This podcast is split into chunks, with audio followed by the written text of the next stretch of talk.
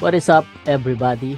And good evening, good morning, good afternoon ulit sa lahat ng ating mga viewers and listeners. Ayan, and welcome to another episode of Compare Club the podcast. My name is Comparing RV. Comparing George. Comparing Raymark. I'm comparing Just Sam. Comparing Ricky. I'm your comparing Russell. For today's episode, Ayan, ito ay tungkol sa ano, uh, pinamagatang uh, Heartache Unveiled. Breakups versus losing a friend. The painful truth. Ayan, so, di ba? Even though uh, they are both involved intense emotions, di ba? Heartbreak may take different shapes, yet it is a common human feeling. We explore the depths of griefs in this intense episode, contrasting the misery of going through a breakup with the agony of losing a friend. So we'll clarify the distinctions, consider the advantages and disadvantages of each experiences, and uh, investigate the difficult issue, which is kung ano yung mas masakit sa dalawa. Ang mawalan ka ng kaibigan o mawalan ka ng jowa. So, let's start, no? Paring comparing Jorben, di ba? Ayan. Sa tingin mo, paring Jorben, ah, uh, what makes a uh, breakup so emotionally challenging. Ayan, so syempre sa hindi di man alam ng mga karamihan, si Jorben ang may pinaka-fresh na breakup dito sa amin. Saka, kaya sa kanya bumagsak ang question na to. Go, Ben. Tama yan, pre. Saktong-sakto sa akin yan yun. Ayos yun ah. Uh, breakup or losing a friend hindi, kung ano, do, do muna tayo sa breakup, tol. Paano siya naging mas emotionally challenging sa'yo? Ano yung mga uh, napagdaanan mo uh, after nung breakup? Paano siya naging uh, mas, kung naging mas nahirapan ka ba emotionally? Ganyan. Share mo lang. Okay, okay, okay. Uh, sa breakup kasi uh, matagal din kasi kaming nag naging ano, naging in a relationship. Uh, almost 8 years kami bago kami nag-break up. Uh, siguro dahil din yun sa LDR. Malayo siya sa akin, malayo ako sa kanya. Kaya yung ano, is parang nawala. Yung love is parang nawala. Ganun. Mm. And nag-decide kami na mag-break. Na nag-break na lang nung last I think May, May yata almost six years, ay six months na rin. Kaya, ayun, ano, araw-araw, sige, syempre naiisip mo, tagal mo siyang kasama eh. Halos ano na eh, parang siya na yung naiisip mong kasama habang buhay. Ganun. Pero, ayun, hindi, mukhang hindi yata nangyari talaga yan. Mm. Uh, yun, araw-araw, isip ka ng isip, anong mali, anong nang anong kulang. Uh, kaya wala, wala akong ano eh. Basta gano'n na lang. Sem, may tanong kaya ta, Sem? Um, may tanong lang ako kay comparing Jordan. Mm, go. Uh, ilang ilang ano ba yung ano niya? Ilang taon ba yung LDR phase niya sa relationship niyo? Ah, uh, Kaka one year niya lang ng July eh. July siya na yung umalis. Eh. Before, yung before kayo maghiwalay, ilang taon kayong LDR? Walang taon eh. Months pa lang pre. Ah, months pa lang. Okay. Mm. So ngayon, ilang ilang months na kayo ulit hiwalay ngayon? Six months ba? Ah, so six months na rin. Ah, okay. So kung hindi kung okay lang sa iyo, kung pwede mo ma-share, bakit? Anong reason? Ba't kayo naghiwalay? Ah, sa tingin ko dahil din sa ano, sa malayo, malayo kami sa isa. Parang hindi siguro kaya ng LDR. Mm. Halos karamihan naman kasi ganun, ganun ang reason. Pero sa iba, hindi ko na rin talaga inalam. Pero nilaban mo? Nilaban naman. Nilaban naman yan. Pero wala na, wala na talaga pag ganun. Mm. Bumitaw na rin kasi. Eh sa tingin mo, ano ah paano ka ano, paano nakaapekto sa iyo yung ano, yung breakup nyo? ayan, na tawag nito sa personal growth mo o kaya sa, ayan, pagiging, syempre, malaya ka na ulit. Ano yung mga Mm. naging, ano niya, naging uh, pros? Ah, kasi sa akin parang feeling ko kasi parang napaghandaan ko na rin ang mangyayari. Ganun. Na nag-focus lang din ako pre sa ano, sa trabaho. Tapos kung ano yung gusto kong gawin. Kasi mas masakit pag inisip ka ng inisip. Hmm. Pero sa sa gabi, syempre hindi mo mawawala yun. Hindi ka makakatulog. Ah, iniisip mo lagi kung bakit nangyari yan. Yung ganun. Kailan mo siya naki, kailan mo siya naisip Ben na parang sabi mo in-expect mo na mangyayari na. Kailan mo siya ah nasim, ah, I mean, kailan mo siya simulang naisip? Ah, nararamdaman mo naman yun pag ano eh, pag hindi na interesado eh. Yung parang hindi na masyadong tumatawag, hindi na Mm. masyadong ano, mabilis na lang. Tapos pag nag-uusap kayo, parang wala nang ano, wala nang, Plan parang lang. hindi na connected yung pinag-uusapan niya. Baka naman sobrang ano bang oras niya doon? Baka Ah, yung halos, time difference lang. hindi, halos same lang naman yung oras dito saka dun eh. Taiwan, Sa di ba? Taiwan. Mm. Mm, Taiwan. Ah, Same lang. Same Ah, lang. Same lang, sinabi same lang. pinaka-reason niya?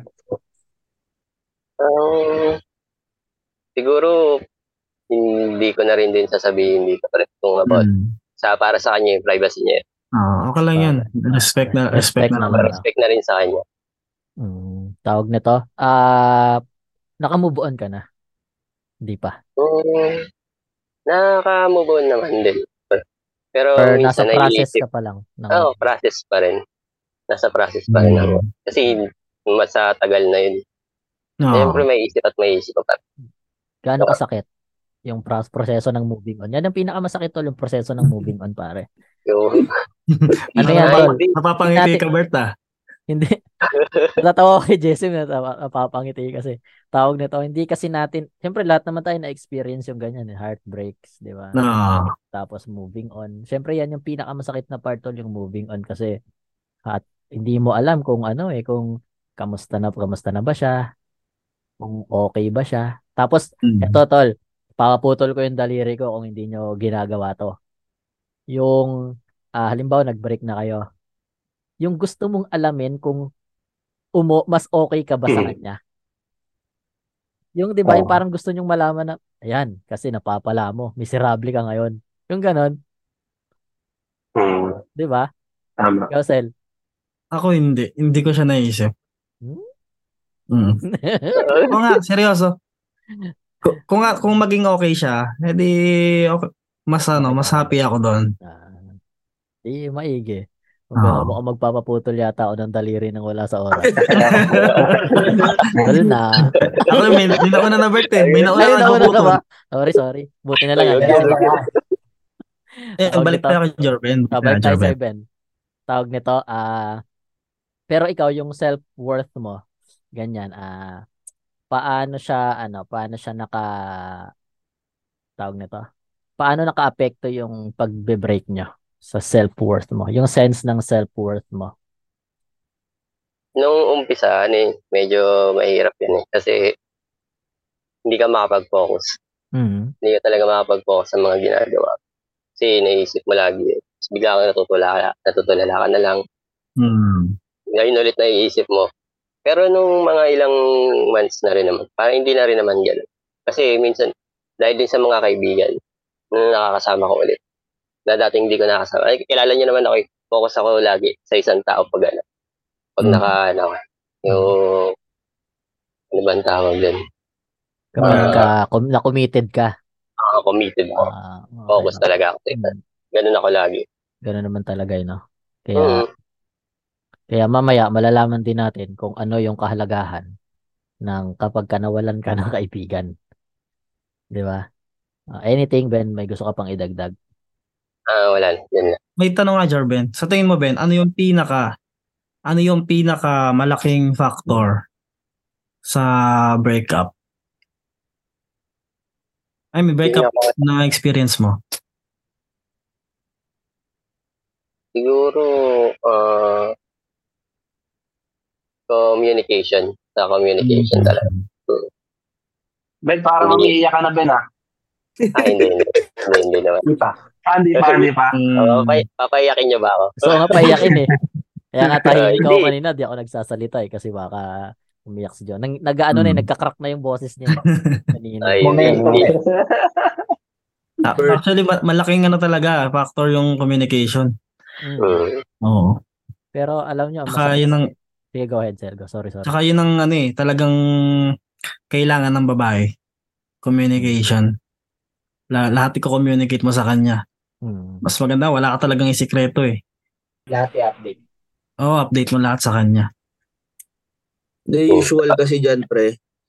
Um, ah, isa sa mga problema talaga yan na kapag ang bae minsan no unang umalis kasi sila yung pinaka yung mababa yung alam mo yun yung emotion nila hindi ganun katatag gaya ng mga lalaki so sabi nga nila mas mabuting mauna yung lalaki na mag-abroad kasi ang nakikita niyang paraan para mabawasan yung temptation is yung mag-focus siya sa trabaho at madala niya agad yung family. Ewan ko ha, para sa akin ganun. Siguro, siyempre, uh, sabi niya nga, communication. No? Number one talaga eh. Pag malayo, pre, parang ang hirap eh. Konti lang, sa, sa tingin ko rin, parang sa sa panahon niya, konti na lang yung nakaka-survive ng ganun na relationship. Mga katulad ni Berto, nag-stick siya as magpakasal. Pero ang Hmm. goal niya is kunin din agad yung asawa niya. Ang problema lang, nabuntis. So, hindi rin problema yon Magandang factor din yon kasi nadagdagan yung yung ah, goal ni Berto na or yung motivation niya na "Ay, di kailangan ko pang mag ano mag-grind. So hindi lang siya nakafocus dun sa gusto niyang kunin. Nakafocus siya lalo dun na mabigyan ng magandang buhay yung bagong darating na anak. So mag-girlfriend yun. Kaya minsan hindi ako ano pre, hindi ako saludo sa mga nauuna yung ano. Ako, ayun, sinasabi ko sa asawa ko, ako plano ko mag-abroad. Pero pag sinasabi niya na siya na yung gusto niya, ganyan. Pero siguro depende pa rin sa nag-handle ah. Kasi si JSM din. Si JSM, magkalayo din sila. So, yun lang.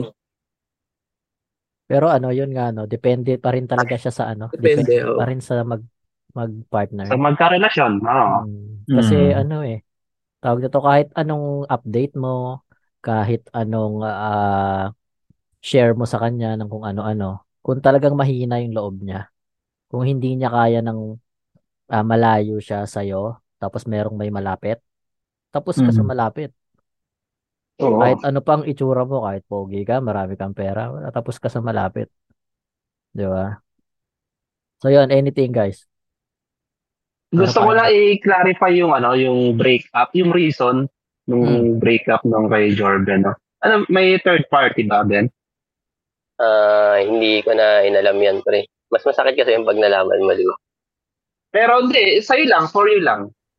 For you. Hmm, hindi, hindi ko na hindi ko na rin siguro kung ganyan. Hindi rin Talagang, hmm, talagang Private. oras tsaka yung communication ng ano, kaya Siguro. na-fall out of love siya. Yun Ah, Naniniwala Oo, pa rin.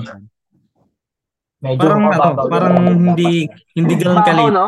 Hmm. Hindi, hindi Sa yung six pinaka- years? ano, almost Eight eight. years, di ba? Tapos communication and ano lang, Kaya, maka-fall out of love na siya. sige, Rek, go, Rek. Siguro magpapahinga. Hmm. Ah, diyan pumapasok yung factor na sinasabi ni paring Russell kanina. So, hindi na natin tatanungin yung kung papaligoy-ligoyin yung factor-factor na yun. Hindi mo mawala yan sa ganyan. Tama rin yung sinabi ni Berto. Di ba? Doon pumasok yung sinabi ko na pag mahina ka, tapos kang bata ka. Hmm. So, Hmm. yung sinasabi ni Jorvin na ready siya, hindi siya ready. Kasi Wala kung naman- ready siya, alam niya na, na Hmm. di ba? Oh. Tsaka tama ka, walang ready tao. Hmm. Wala. Di mo na maiisip yun, Ben eh. Hmm. Siyempre, ang iniisip mo, sige, mag-abroad ka lang. Wala kang inisip na, di, mag-iwalay din kami na ito. Mm. Hindi, Yeah. Hindi, hindi, hindi, go, go, go. hindi yung, hindi yung ganong reason na ano, yung pag nag-abroad nag-iwalay, hindi. Yung habang nandun siya, alam ko na yun. Ganon yun, pre. Ayun yung sinasabi kong parang hinahanda ko na yun. In-expect mo na. Uh, Na ganun yung ina-expect ko na, na ganon na mangyayari. Hindi yung Oo. pag, ano, dahil aalis siya. Pero napag-usapan niyo siya. Napag-usapan Ano niyo yung ano, pag-abroad bago siya umalis. Oo. Sangayon naman ako dun. Sangayon naman ako sa pag-alis. Kasi da- ako nga yung dapat naaalis nun eh. Oo. Pero mas nauna siya. Kasi mas maano yung babae pag Taiwan. Na ma- mabilis. Biglaan ba yung pag-alis Oo, ng stabilis. ano mo? Hindi, Yeah. hindi naman. Almost one year din siyang naganda. So, meaning, napag-usapan nyo talaga yun ng masinsinan. Lahat ng Mm. pwedeng mangyari, lahat ng problema, paano nyo lulutasin since magkalayo nga kayo. So, napag-usapan nyo yun for sure, di ba? Ah, hindi, hindi ganun. Ah, hindi. So, Ang inaano lang namin lagi, kaya yan. Kaya yan, kaya yan. Ganun lang lagi. Kaya yan, Mm. kaya yan. Ewan. So, hindi pa kayo handa, yun yun. Hindi Mm, pa kayo hindi kinaya. ready para magkahiwalay ng bansa Ah. at Mm. mag, ah, mapunta sa LDR. Yun Mm. lang yun. Lalo kasi, sobrang baba kasi ng naging reason nyo eh. Na communications lang. Actually, ma importante talaga communications, pero hindi siya yung pinaka magiging rason kung bakit dapat kayong maghiwalay. Mm. Siguro magpahinga. O nagpapahinga rin or ano. Depende kung ano mangyayari. Ito last question, Ben, ah. Okay. Bibigay ito senaryo, ah. Diba sabi mo, move on ka na? Hmm. Paano kung umuwi siya? Tapos Yan. nakipagkita siya sa'yo? Then, Yan. Sunduin mo naman ako sa airport. Sabay Tapos, kaliwa. Nakipagkita. Nakipagkita ka. Nag-usap kayo ulit. Nag-sorry siya. Hmm. Pasensya ka na kung ano man yung nagawa ko doon. Ah, sana makalimutan natin yon. Umpisa tayo ulit. Pagbibigyan mo pa. Hindi ko masasabi yan ngayon eh. Hindi ko alam yung masa ay sasagot Wala pa. ko sa Ah, Wala pa sa isip mo. Wala Siguro, pa wala Ben, pa sa isip kung ko yung nandyan na, ulit kami. Oo, ganun. ah, siguro kung nandyan na, no, possible, pwedeng Mm. may Doon feelings. ko may doon ko may isip ko ano yung masasabi ko sa kanya. Ganun. ah. Murahin mo ba siya? Ganun.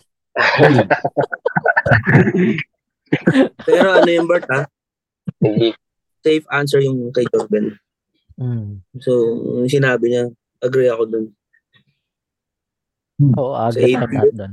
Mm. Sa 8 years, di ba? Mm. Mahirap bitawan yun doon. Kaya hindi ako naniniwala doon sa 7-year itch. Yung pag nalampasan yung 7 years. Kalokohan yun.Alo. Di ba? Pag Pang ano yan, pre?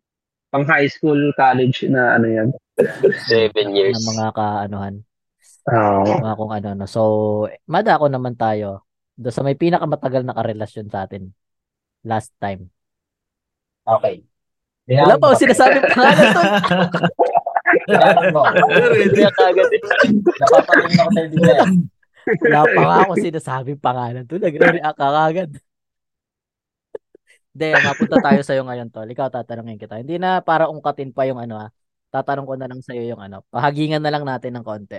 Ikaw, tol, nung time na tagal nyo, sampung taon, may panahon pa nun na ako pa yung nakipag-break sa kanya para sa'yo. Di ba? Second year high school tayo nun, tol. Di ko makakalimutan. Okay. Tawag na ito. Sige, Ah, Seb, sige. go ahead. Ano? Hindi, Bert, kasi yung regarding lang kayo, Ben, parang hindi natin na-differentiate yung losing a friend and Hindi, later. later. versus losing someone you love. Eh. Oh, pwede Ah, naman. okay. Ire- pwede, rekta na natin. Okay, at okay. least meron na siyang ambag doon sa ano, sa feeling ng losing a friend. O sige, mamaya na tayo sa Mark. So, interrupt Okay, okay. Sige, natin. sige. Oo. Magandaan mo muna yung mga isasagot mo. Yung hindi ka mapapahamak. Okay. Sara mo yung pito. Teka, Wait lang, ha? Ay, matuta si ano dyan, si Kumari pre ah. Tawag dito. Nakita ko may eh. Hindi, baka may sumugod. Ah, Hindi, hindi. Ito na. Sa, dun tayo, Ben, sa ano. Sige, yung sa, ko, tapos na tayo dun sa pain nung ah, losing a loved one. Wala, ah, yung, yan nga, yung jowa mo, nagkahiwalay kayo. So, dito naman tayo dun sa isa nating ah, kailangang dun sa kanyang ah, ano, differentiator ba yung tawag doon? O kung, kung, pa, kung saan mo siya i-compare base sa ating topic for today, 'di ba? Ayun. So, kung about naman tayo sa friend, ah ano yung ano ano ah sa tingin mo ano yung nagkaroon ka na ba ng kaibigan na na friendship over mo? Yung talagang bigla na lang kayong wala na na hindi mo alam or alam mo kung bakit. Nagkaroon ka na ng ganun. Well, wala pa pre. wala, Wala pa pa akong na-experience eh. Meron lang ano, yung mga hindi hindi na sumasama Ah, kasi may okay. kanya-kanya na may kanya-kanya ng ano, buhay. 'di ba? Ah, so Buhay, balik di ba? Yung mga ganun. so balik kung ano tawag nito. Di ito na lang tatanong ko sa kung, kung tungkol tayo diyan na bigla na lang nawala pero at least kahit papaano alam niyo naman na friends kayo. Paano ka ano, paano ka nag-cope doon sa ano sa ah loss ng yung na-loss na value ng friendship yung dalawa. Mm, Paano mo siya, paano ka nag, paano mo tinanggap, paano mo, anong ginawa mo, ganyan. mm, about diyan siguro kasi hindi na hindi na rin tayo bata, may mga pamilya na rin sila. Siguro iniisip ko na lang para sa pamilya nila. Hmm. Kaya ako wala pa ako kasi pamilyang Ah, Kaya ito yung family sa ano. Pero yung Hmm. sariling pamilya wala. Wala ako niyan. hmm. Wala pa ako niyan. Siguro para na rin sa kanya eh. Kasi nagpo-focus siya dun para sa pamilya niya. Hmm, sabagay. May point ka nga naman. Pero ito last about sa friendship. Ah, ano yung mga ano, mag magbigay ka ng mga cherished ah, memories nyo na yung pinanghahawakan mo sa friendship niyo dalawa.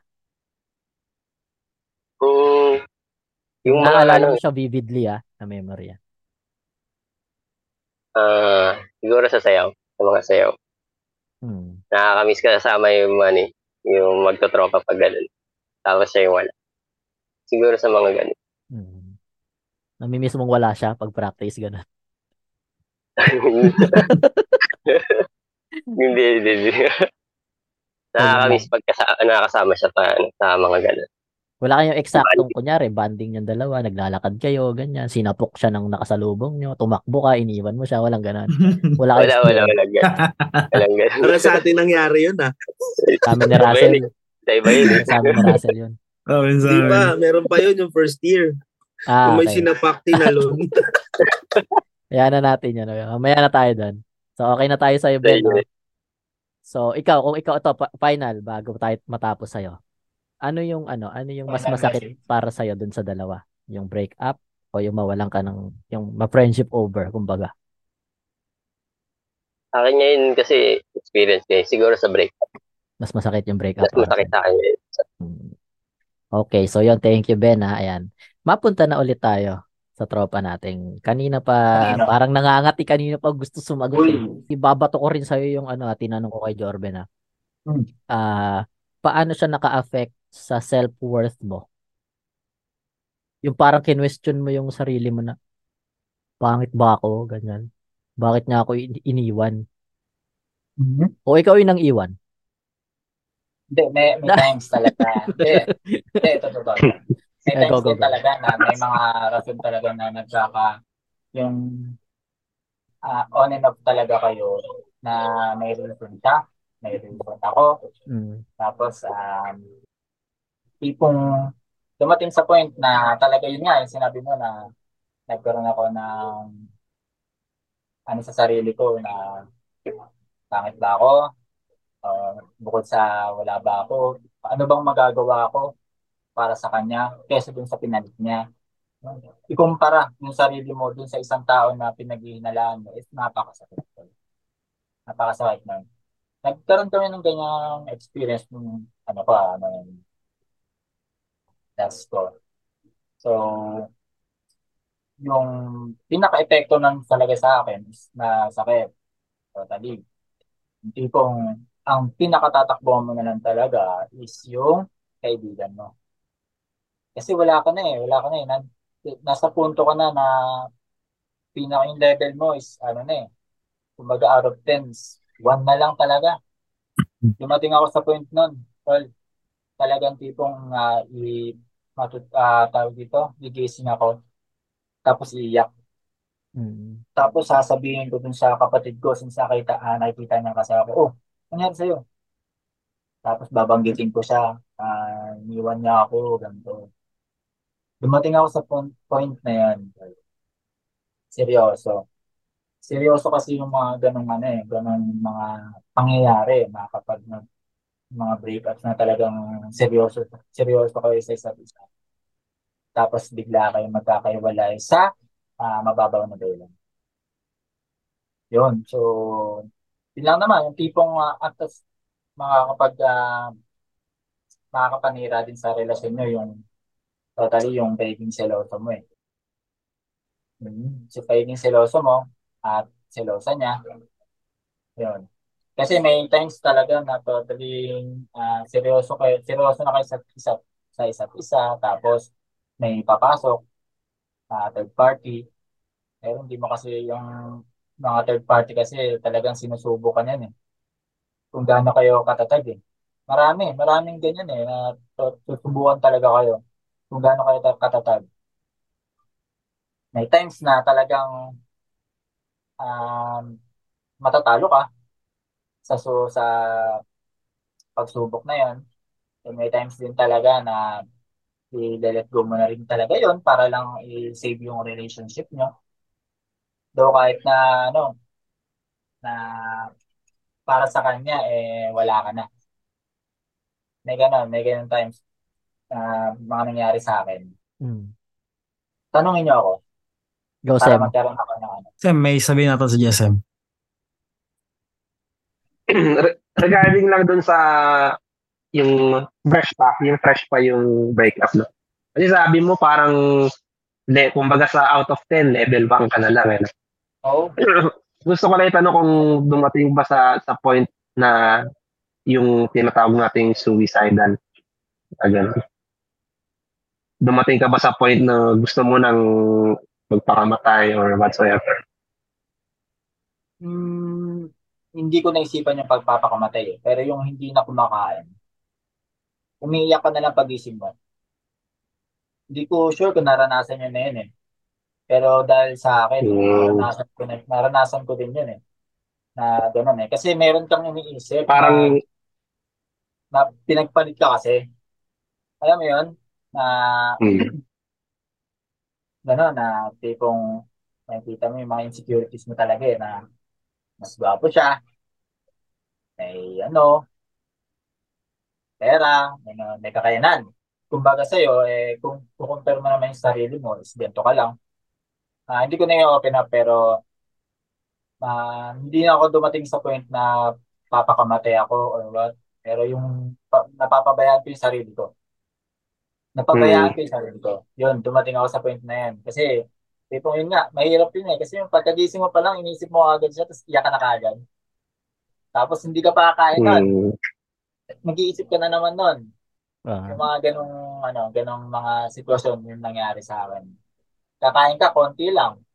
Tapos, iti-text mo siya, pero hindi siya mag-reply kasi nga, nandun pa lang kayo sa fresh pa eh. Fresh pa yung, ano nyo, yung, ah, ah, tipong hiwalayan nyo, hindi nyo pagkakaintindihan ng mga times na yun. Mm. Hindi siya magpaparamdam. So, papasok sa'yo yung mga bagay na, ano kaya sitwasyon nila, sitwasyon na ganito, ano kaya yung sitwasyon niya? Nasa maayos kaya siya? Tapos, tipong dumating sa point na magpapaawa ka na lang eh. 'Di ba? Kasi sa mahal mo siya, papaawa ka na lang eh. Paano? Paano? magpo-post-post ka na ano, ng mga ganito ganyan. Parang kinain pa kasi ako ng social media noon eh. Oo, tol. Kinain pa kasi ako ng social media noon. Ngayon, Parang tol. talaga, Parang may mga nakarelate eh, oh. oo. Tawag ito. Oh, hindi. Kasi ganyan talaga yung mga panahon dati. Talagang dama yung social media kapag nag-away kayo. Or what. Kapag malungkot ka, talaga yung popost mo pa eh. Feeling sad eh. Mga ganon. Tapos may mga ano, mag, mag share post ka pa ng mga quotes. Di ba? Kasi talaga nagpapaawa ka eh. Parang gusto mo tuloy mangyari na maawa ka sa akin. Balikan mo ko. Or kausapin mo naman ako. Si Jorben ata eh, sabihin. Mm-hmm. Actually, ayun pre, yung mga ganyang ano, naranasan ko yan ngayon eh. Yung Alam ko magpo-post ka na ano. Pero, pero may kumausap kasi sa akin. may, kuma, may kumausap kasi sa akin na wag kong gawin. Tigilan mo yan. Is- Isang tropa yan, tropa yan. Ano yun, Ben? Ano yung Malapit, mong gawin? malapit yan. O yung mga post na ano, magpapaawa ka, hindi. Hindi dapat. parang si yung- Mating yan ah. Ah, Si Mating ba yan? Ah. Ah, si Matt yan. Lupit Eh, yun eh. yung, yung ano, Ben, yung hindi ka kakain, yung ganyan. Hindi talaga ako nakakain pa rin ngayon. Hanggang ngayon, Ah, wala, hindi, hindi ako masyadong nag-rise ngayon. Tawag nito, ano siya tol, eh, one meal a day siya eh. Kaya okay lang yung break up. Mm. Ah, ganun hindi- talaga ako. hindi affected. Diet. Ah, napagandaan ah. Tawag Keto nito, diet ba yan? Keto diet. tawag nito, Mark. okay lang pala. Oh, kay Ray Mark, 'di ba? Nabanggit niya kanina na ano na tawag nito sinasabi niya na kinukumpara niya yung sarili niya doon sa kung kanino daw siya pinagpalit, may pera, ganyan, may gwapo. Tandaan mo Mark, may pera at gwapo lang 'yun pero dax ka. 'Yun ang mahalaga tol. Parang parang ano sel? Parang ano? Eh, Ray Parang Mark, lata ng, Parang lata ng corn beef. Oh, maling. lata ng maling. Itlog. Maling. Tol. Itlog. Hindi, maling. Maling. Maling pala. Maling. Palapad. Malapad na. Nabilog. Pero ito, ito, yun lang. Yung, yung nangyari sa akin, sa, wala naman ako masyadong insecure. Oo. Kumbaga, mapupulutan ng ah, tipong aral dito sa mga tao, ano sa sinasabi ko. Pero sinishare ko lang kung ano yung nangyari or ano yung sitwasyon ko noon Mm. at kung maikukumpara sa kaibigan is totally sobrang laki ng ah, um, ambag ng isang kaibigan doon sa relationship. Mm. Lalo na kung ang um, sa relasyon mo is ah, support yung kaibigan mo. Alam mo yun? I mean, meron kayong happenings tapos pagbibigyan ka niya. Nang walang kahit ano. Yun yung pagiging suporta ng isang uh, kaibigan, dun sa mga kaibigan, dun sa Mm. isang, sa, ano nyo, sa personal relationship nyo. Nung mag girlfriend, boyfriend, yan. Mm. Yan, napakalaking ambag nun. Actually, dati nga, hindi alam, busy ka kasi Bert eh. So, ang laging sumasabi sa akin, si Russell madalas eh. Tapos Eh. pupunta na lang kami sa iyo, Bert, meron ano, may medical legal na lang ako. Eh, tawag dito, pero, di ba busy Ayan. ako. Hmm. Pero damay pa rin ako. Siyempre, Wala akong Hmm. alam-alam. kailangan Kailangan kita. Oh, pero ano, alam mo na Kulang yun. yung shield ba? Mark, kulang yung shield. Kulang eh. Mag, mag Hindi, hindi pala sapat yung shield ko. Oo. alam mo na, Bert, yan. Simula pa noon, ikaw talaga yung pinaka ano ko. Okay? Sige. Go Ben, go Ben. Yan. Parang nadamay din ako nun eh. Madamay ka na rin ba? Uh, di ba? No? Mark? Hindi ko alam kung bakit ka nadamay noon eh. Pero hindi na Hindi ko rin alam eh. Siguro dito, no? Oo. Oo. So, Hindi ito ko alam Mark, kung bakit ka nadamay noon. ito Mark, ano, ah, panapos bago, ah, last question sa'yo, tol. Hmm. At, tawag nito, ikaw, ano yung, may, may, may experience ka na din ba na gano'n, na, na friendship over? Na wala pa rin. Okay. Wala pa rin. Oo. So, kung siyempre, kung ikaw pa rin ang tatanungin, mas mas matimbang sa'yo ang heartache ng ng breakup kesa sa friendship over, no? Oh, ikaw, Tama. ito na lang tanong ko sa'yo. Posible sige. ba na ano? Posible ba na objectively na ma-compare mo yung ah, pain ng dalawa? Yung, yung sakit na naramdaman mo dun sa breakup or yung idea mo nung losing a friend? Yung idea mo nung pain niya? Sa tingin mo? Pa- Ano yun eh? Ano yan tol eh? Kasi mai tawag dito parang mabibigyan mo siya ng isang ah, range or what ah, level Mm. yung heartache. Depende kasi yan tol sa pagkakaibigan at sa relasyon. Like for example, yung relationship niyo ng girlfriend mo is napakatagal talaga. Totally gumawa na talaga kayo ng sobrang daming memories. Then dun sa friend, ng tropang-tropa mo talaga since uh, sabihin natin since high school, high school, Diyan kayo eh. Yan yung, yung tagal ng relationship niyo ah friend or girlfriend, doon mo ma-range kasi kung gaano kasakit yung nararamdaman mo pag nawala siya. Okay? Kasi ah, ang nauuna talaga sa akin, ano eh, ah, yung pinag-uusapan nating ah, previous relationship o ano eh, ah, kaibigan talaga eh. Which is kayo, kayo talaga yung nauna eh. Kaya wala akong malalapitan sa mga times na down na down ako, kundi kayo lang din talaga.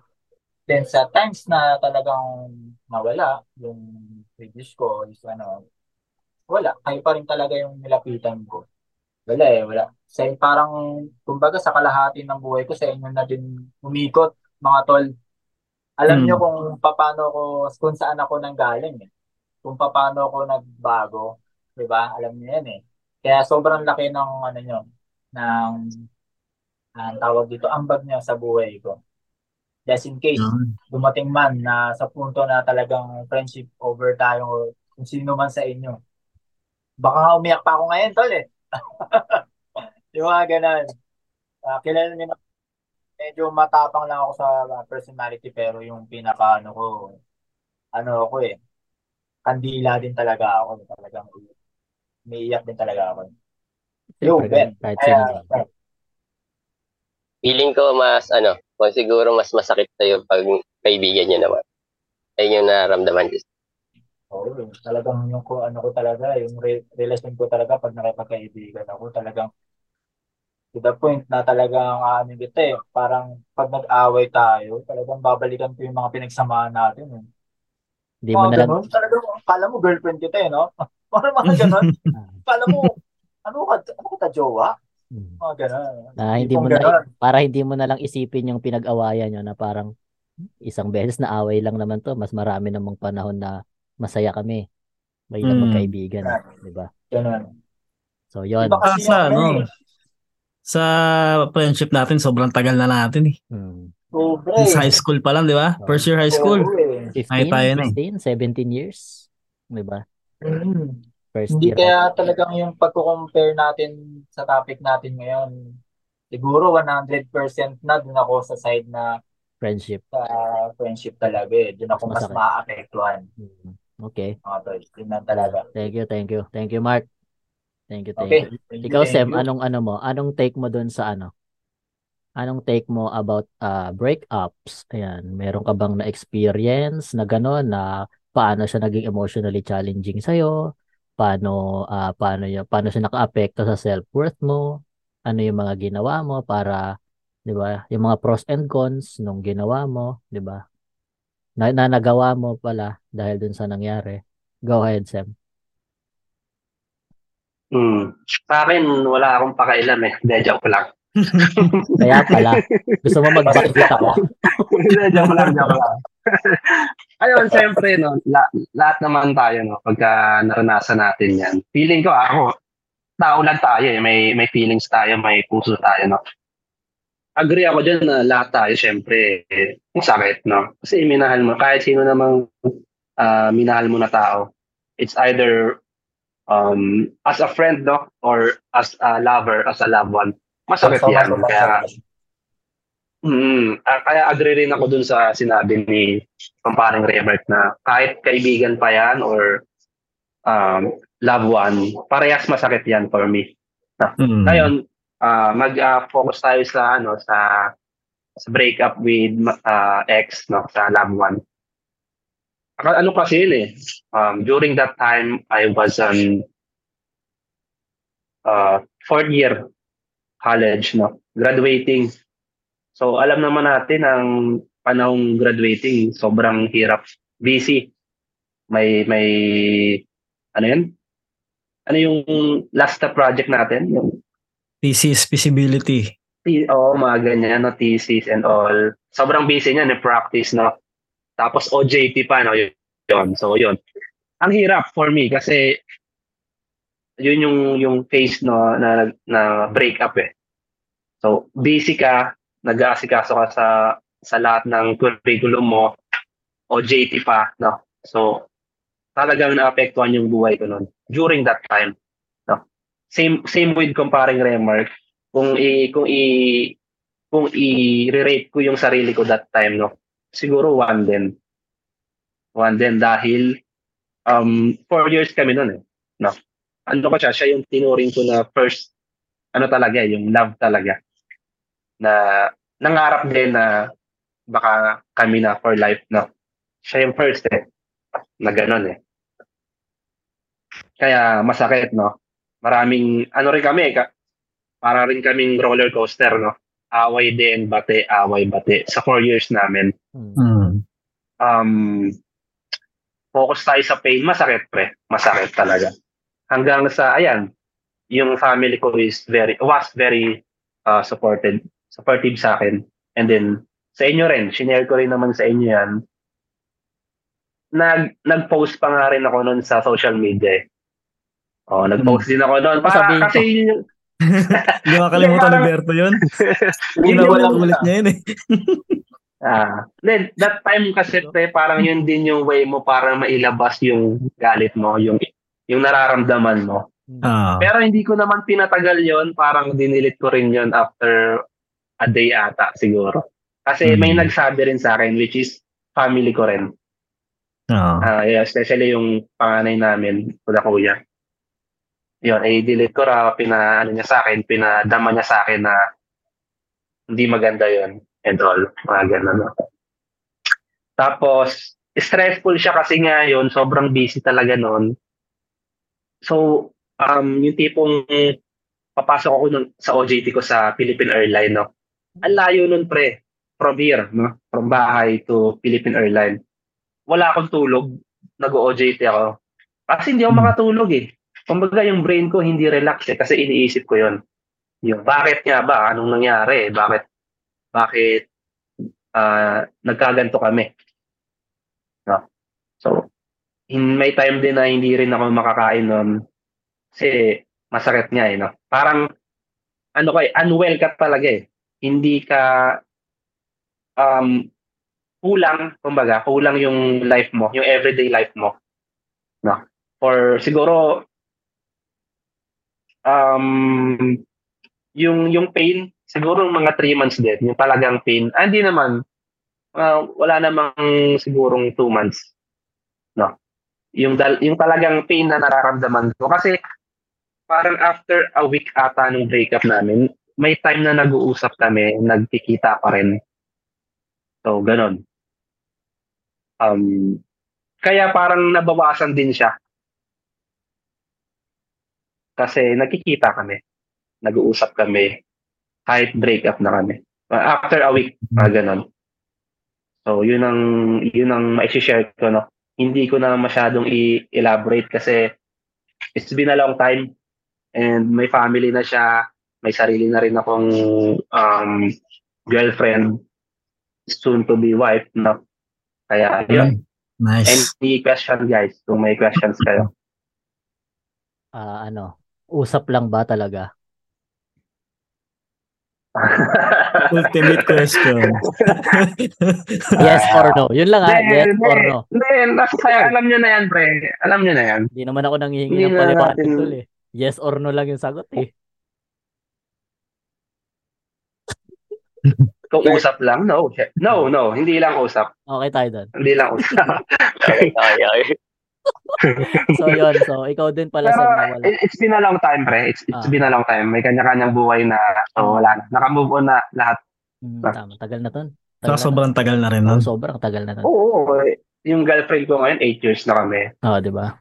So, Tawag dito. So ikaw wala din na. wala ka pang na-experience na ano na friendship over, ganyan. Wala. Parang sa lalaki, pre, parang hindi siya, ano, hindi siya normal. Feeling ko lang, ha. Parang malimit siya pag sa lalaki kasi usually kung nababalitaan ng ganyan sa mga girls, eh. Na, Okay, friendship over. Kasi sil ewan ko, ewan ko pre, oo. Hindi ko alam bakit ang babae ganun. Parang pag nagkalabuan na sila, ang hirap-hirap na nilang pa, pagbatiin ulit. Hmm. Or parang Hmm. hindi na, iba na yung turing. Hmm. Unlike sa lalaki kasi, ako naman, may mga nakagkakaalitan din naman, di ba, na friends. Pero wala lang, parang okay, pag nag-uusap tayo, okay na. Hmm. Wala na, wala Basta na may siya. isang mag ano, Oo. na, mag bumaba. Okay na. 'Di ba? Oo, Hmm. So, 'yon, no. o yun, Ikaw, yun lang naman. Ito, Sem, ah, babalik ko rin sa'yo yung tinanong ko kay Remer kanina na, ano, is it possibly, ah, is it possible to objectively compare the pain nung dalawang yon nung breakup tsaka losing a friend? Posible ba siyang Hindi. Objectively, ah. Hindi.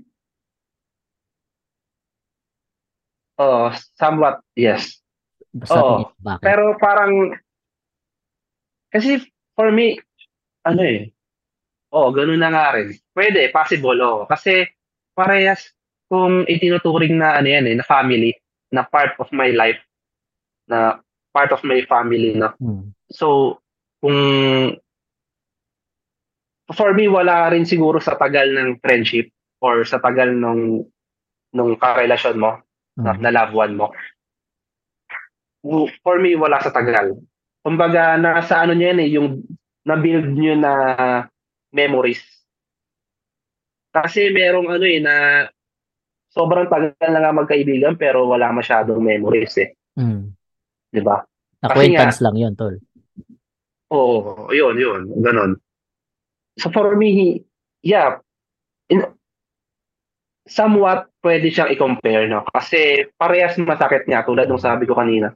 Parehas masakit. Pero kasi, for me, iba iba din yung relasyon sa kaibigan and relasyon sa loved one. Hmm. So mga iba yung goal goal mo sa loved one mo, iba yung goal mo with your friends eh. So, ayun, oo. Okay, thank you, thank you. Ikaw, Rick, any, ano, any, ah, ma-share mo about sa topic natin today? Nandiyan ba si Ako? Shane? Nandyan. patabihin mo sa'yo. Hindi, para at least Actually, balance tayo. uh, actually, alam na, alam na rin naman. So, Ano yun? nagkaroon ng, nagkaroon ng pagkabata. Siyempre, lahat naman tayo dumaan sa ganyan. Pero hindi kami umantong, kami dalawa, hindi kami umantong sa ganon. Nasasaraduhan lang ng gate. Masakit yun. Puta, sarado ka ng gate. Tapos yung kainuman mo, hindi ka ano yun. Puking yun. Alas 4 na umaga, diba? So, umuulan. Nakaulan pa. umuulan pa, di ba? Tapos aasa rin ka pa, sumisigaw-sigaw pa doon sa gate. No? Ay, ay, dito po yung ano. Tawag dito. O sige, ito na lang, Rek. Ah, para more specific tayo sa pwede mong i-share. Tawag dito. Friendship over. May na friendship over ka na. Wala pa. Ay, si ano lang. Actually, yung pinakamasakit lang naman sa akin, yun, yung kay Chacha. eh. Yung kay Chacha lang. Hindi, ano yan eh. Ibang, ibang, ano yan eh. Na, na, na ano siya eh. parang, Mayapa parang siya sa eh. akin kasi, pre, ano eh, parang bigla na lang din. Hmm. Magkasama kami last, ano, tapos biglang paggising mo, bukay na, nasa hospital na. Hmm. Wala kasi akong, ano, pre, wala akong Totally Yun. nakaaway. Para Yun. nakaaway. Siguro, yung tipong tropang-tropa mo talaga. Tapos Hmm. nakaaway mo isang, tapos wala, alam mo, na- alam mo naman tayo. eh. ano Wala kaibigan tayo, pre. Tawag nito. Pero ano, pero 'di ba kayo ni Shay? Ilang years na kayo, Rick? 17 years? Yeah. Sa 17 years na 'yon, on and off kayo. Naririnig ba niya ako? Oo. Pwede siya mag-comment ha. Mars, pwede ka mag-comment ha kung kung meron kang gustong On idagdag. and off? Oo. Mga isang Oo. araw, ganun. Mga isang araw. araw. Isang araw lang ba? Call a friend. Oo, a day lang. Tapos mamayang gabi, kita na naman. Ganun. Wala pa nga isang araw. Talaga. Tabagay kasi sa'yo. wala- Magaling manuyo si Ricky. Mm, wala siguro tayo. yung pinaka-ano lang nun sa akin, siguro, yung hindi kayo na-invite nung wedding, yung pinaka-importanting araw ko para sa amin. Kasi parang naging, ano eh, naging ano siya pre. Intimate Um, kasi yun, tol eh. Intimate yung inyo. Yun Talagang, yung, yun yung naging ano pre, yun yung naging usapan. So, siguro yun lang. Ngayon, nagkaroon ng konting tampuhan. Kasi nga, nalaman nyo, ganitong ganyan. mm, Yung times kasi na kinasalita rin, ano yun, eh, yung attachment mo sa, am- sa amin lahat, sobrang sobra pa. Oo, sobra pa. Sobra-sobra eh. Kasi alam mo yun, yung araw-araw na dumating yung mga panahon na yun, tayo-tayo yung nagkikita kasi talagang Kaya, oh, sobra yung bonding natin yung mga times na yun. Tapos bigla ka Mm. nagpakasal. Oo. actually, Wala kami. Kaya sobrang ano yung ano mo. Yung dating Malungkot. sa'yo. Actually, sobra. nung, yung mga dumaan nung mga, yung mga asar, actually, Hmm. medyo masakit yun, syempre. Wala yung mga kaibigan mo dun sa importanteng araw na dapat sana nandun, di ba? Kaso nga lang, nagkaroon ng deal na intimate nung na mangyari. So, Iyon. Mm. Ah, naging maayos din naman eh. Naging maayos din naman lahat. eh. Oh, nairaos naman eh. Bumalik, bumalik Hmm. ulit sa dati, yung samahan. And ah, alam ko naman yan na hindi naman na Ay. magbabago. Torek, may tanong pala ako sa'yo, may naalala ko. Ah, third year high school tayo. Nung nabuo yung fourth dimension. Umalis ka Hmm. nun, di ba? Yun. Tagal mong, ang tagal mong nawala sa amin nun. Kasi naghanap ka ng ibang grupo. San taon, san taon. Anong feeling mo nun? Ano pa at tawag nito, ah kahit papaano pwede mo siyang ituring na friendship over tol eh. Hmm. Kahit papaano kasi bigla ka na lang nawala ng ano eh, ng hindi ko alam kung anong hindi mo nagustuhan eh. Ngayon ka magpaliwanag sa amin. Yan, Actually, yan, Actually, wala naman, nung mga pagkakataon na yon parang, yun nga, isa rin sa naging way nun, si Chacha din. Hmm. So, isa siya sa way kung bakit parang nakakaingit. Parang inggit lang, pre. Inggit. Kasi minsan tayo, hanggang, hanggang dito pa lang yung kaya nating sabakan. Yung nakikita ng iba, ang layo na nila. Okay. Tapos, siguro dun, dun yun. Dun yun siguro, masasabi ko inggit. Kasi, sino ba naman yung ayaw na makasayaw din ng malalayo, makasama mo yung mga medyo kilala na. Pero hindi rin ako naging masaya doon, pre. Hindi ako naging masaya in terms of ang layo. Napagod ako, pre. Tapos may time na na-hold up kaming dalawa, pre. Na-hold up kami ni Chacha sa paliparan. Kaya mas malaking ano talaga si Chacha na yung iba, iba, iba din yung ano. Eh, ayun Yung lang. ano, Rick, yung overall experience doon sa Oh. dati mong group, then dito sa atin, Overall? fourth dimension. Ay, iba, iba. Kung pagkukumparahin mo, pre, iba pa rin yung nakasama mo ng since nung umpisa, day one, until na ma-met ko yung yung wife ko, di ba? Siyempre, kahit, kahit naman sino sa inyo eh, alam nyo kung paano nag-start, di ba? So, siyempre, kasama mo sa lahat ng kalokohan, sa gimmick, sa tambay, kanya-kanyang bahay. So, iba pa rin talaga yung kasama mo na kaysa yung sa nakasama mo lang kasi nabuyo ka. Hmm. Yun, yun yung ano doon. Hindi ano yun eh, hindi hindi parang ah, paano ko ba ano explain? Ah, hindi ko alam ah, ano eh, lack of ano eh. Ah, lack of better term. Ah, hindi valuable yung friendship doon. Hmm. Parang ganon. Oo. kasi ano, wala lang eh. Isang araw mo lang nakilala tapos oh, sa parang linggo, dalawang linggo, isang taon ka nakaisang nga sayo dun ka eh. lang. Ha? Isang taon ka nga dun eh. Isang Parang taon may, tambay parang lang may yan, tampo pre. pa rin si Berto Singit ah. lang ako ah. Sige, ikaw Hindi, tampo tambay lang ba? Tambay lang yan, pre. Tambay lang yung halos singit ano doon. Ito Go, hindi to para kay ano yung si Ricky ah. Hmm. Pero kasi dun sa mga nasabi niya, dun sa mga inggit, kasi ganito lang yung narating. Hmm. Ano yun eh, napakalawak kasi na pumasok agad sa isip ko nun eh. Mm. Ang nakay Ricky kasi noon, noong mga times na yun, yung naisip niya yun. Uh, let's, say, uh, let's say, nasabi nga niya yun. Mm. Ngayon, ah, ito nga yun, kasi siguro nasa stage ka na na focus ka sa sa hobby mo, yung career mo na pagsasayaw talaga, as in. Kasi parang gusto mong, ano eh, kaya mo naisip na pumunta sa ibang grupo is gusto mong, ano, mas umangat. Di ba? Parang Mm. yun eh, kasi, kasi nga, Mm. ganito pa lang kami eh. Ma- ano kasi yun eh, parang malaki kasi yung difference ng hindi lang yung pagsasayaw or yung ginagawa nyo yung pinaka-importante. Ang pinaka-importante yung kaibigan, ah, pagkakaibigan nyo at yung bonding nyo.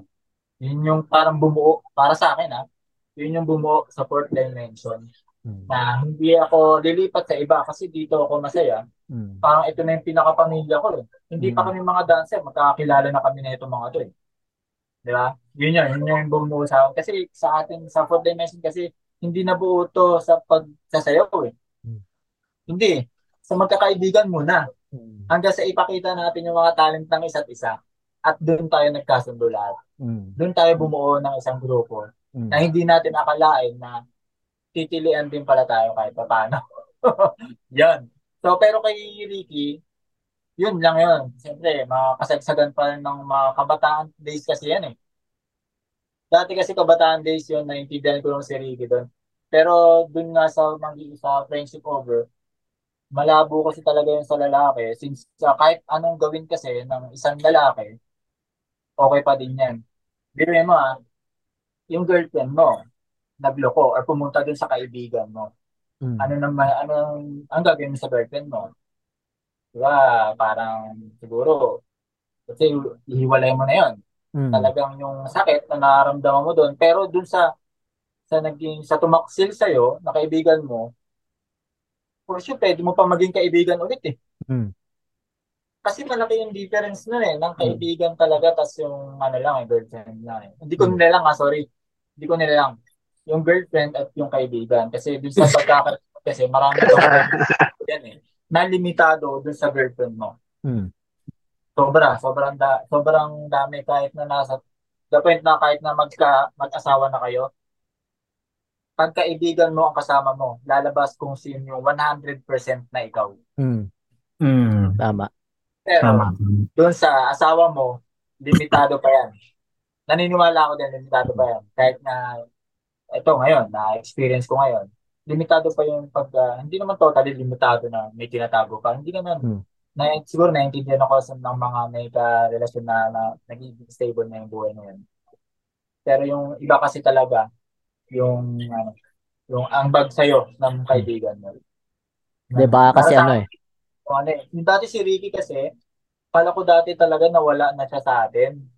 Hmm. Yun yun eh. Yun yung feeling ko talaga dati si Ricky, wala na, na tayo. Pinrendship over na tayo. Doon po pa sa country. Mm. Talaga kasi lumipat ka nga. Kasi hindi lang sa sayo eh. Hindi lang sa sayo yung usapin doon sa port eh. Oo. Sa pagkakaibigan talaga. Yun. Pero, alam mo naman Rick, na mahal na mahal kita Rick, kahit anong pangyayari. Kabataan days lang yun Rick. Oo. Ako kwento lang natin Hmm. yan. Natin Pag-uusapan lang. yan. Yan. pag-uusapan lang. Pero yun yung Actually, mga, Wala. yun yung mga nararamdaman namin dati. Go rek, go rek. sa, sa akin naman, wala namang problema pre. Kung ano man yung, alam ko rin naman yun, Mm. Na merong, merong may tampo, hindi ako mawawala sa magkaibigan yan. Oo. Oo, di talaga mawawala. Pero wala na ako dun sa days na ano, wala na ako dun sa, yung sa ganung senaryo na ano, Wala na yun ngayon eh. Yun na yung uso. Mm. magiging busy ka pero hindi ka makakalimot. Tama. Hmm. Yun yan. Yun, yun ang pinaka-importante. Yun. Tapos, yung, about dun sa tanong naman niya, yung compare about partner, sa akin parang hindi ko rin mapagkumpara eh. Kasi sa- sabi nga ni Jesse, di ba? Parehas mahalaga. Mm. So, iba yung yung sa relationship, iba rin yung sa friend. Pero pag pag pinagsabay mo siyang wala mawala tong isa, mawala din yung isa. Mm. Parang Mm. wala ka na rin eh. Di ba? Over, over talaga, over, over ka na. Siguro pag nagsama yun, yun talaga yung katapusan mo. Diba? Bigti ka na lang. Yun na lang, siguro. Diba? Yun lang mabigat. Kaya, hindi mo pwedeng sabihin na ano, na may ma- mas matimbang, pre. Mm. Wala. Mm. Pag nawala ang isa, wala din yung isa, wala na talaga, pre. Paktay ka. Ayan. Thank you, Rek. Thank you. Pero- ah. Pero med lang, Albert. Pero Ginagawa ano, talagang believe kami sa relationship yun ni, ano, ni Shane. Oo. Grabe. Sobrang tagal. Sobra. Hindi, kasi pre, Ibay. what- ano naman yan, pre? High school. Sabi nga natin, di ba, no, hindi habang buhay, bata ka mag-isip. Habang dumadaan yung araw, linggo, buwan, taon, nag, nag-ano ka eh, nagmamature ka eh. Mm. Ako kasi ngayon, yung yung social media, balikan natin yun. Nagpo-post din na ako. Siyempre, post yan. Pag away kayo, post ka. Tangina mo, gago, di ba? Patay ka na. Walay na tayo. Pero ending, mamaya makikita mo na ulit. So, Mm. lahat tayo dumaan din sa, uh, sa ano ng social media. Pero, nung eto na, yung mga panahon na to, parang away kami. Kami ha, personal. Away kami ngayon. Hindi, hindi ko siya kikibuin. Kasi hindi na, hindi, hindi pwedeng, hindi pwedeng laging lalaki yung, yung nagpi-please tapos na tayo dun sa generation na yun eh. Para sa akin. Hindi laging lalaki ang may kasalanan. So, Hindi. kailangan mo rin minsan ng pangil, no? Kaya pala. Kaya pala bumili ka ng iPad, Rick. Oo. Ah, hindi. Kanya yan. Kanya Kaya yan. nga. ay. Kaya nga eh. Kaya nga bumili ka ng iPad para magbati na kayo. Tama ba ako, Mars? Okay. Kaya ka naman. ano naman? Yun lang. Ang lupit ng balat mo, Bert, ah. Yun, yun lang sa akin. Hindi tayo habang buhay bata. No? Tama, tama. Eh, may isip at may isip mo rin yan. Mm. Okay, okay. Pero Thank you. congratulations, Rick, sa inyo. ah. Ah, Uy, okay. thank you. Thank you. Tuloy mo na, Kasi Sel. Diretso mo na na sa'yo, Sel. Ah. Sunod ng kasal namin, ano, siyempre. Kompleto Yeah. tayo. The Yun. silver wedding, yan. Mm. Yan, oh. Lapit na. Nice. Ikaw, Sel, go. Ayun. Pero bago magsimula, ibatiin ko muna yung grupo natin ng ano, syempre, happy anniversary. Yun. Yeah. Walang Yun. bumati, ikaw lang nakaisip nun, ha? ah, syempre, syempre, friendship eh, friendship. Saka sa mga wala dito, no? Hmm. Mm, pati sa mga walaban. Happy anniversary. Tagal na, no? Happy anniversary, guys. Uh, Yan. what's your thoughts about ah, sa topic natin na yan? Sa dami kong napakinggan, although may sarili rin akong ah, opinion, and yung feeling ko rin, iba talaga. Kumbaga yung ah, intimate relationship tsaka yung friendship is ano eh, different world yan eh.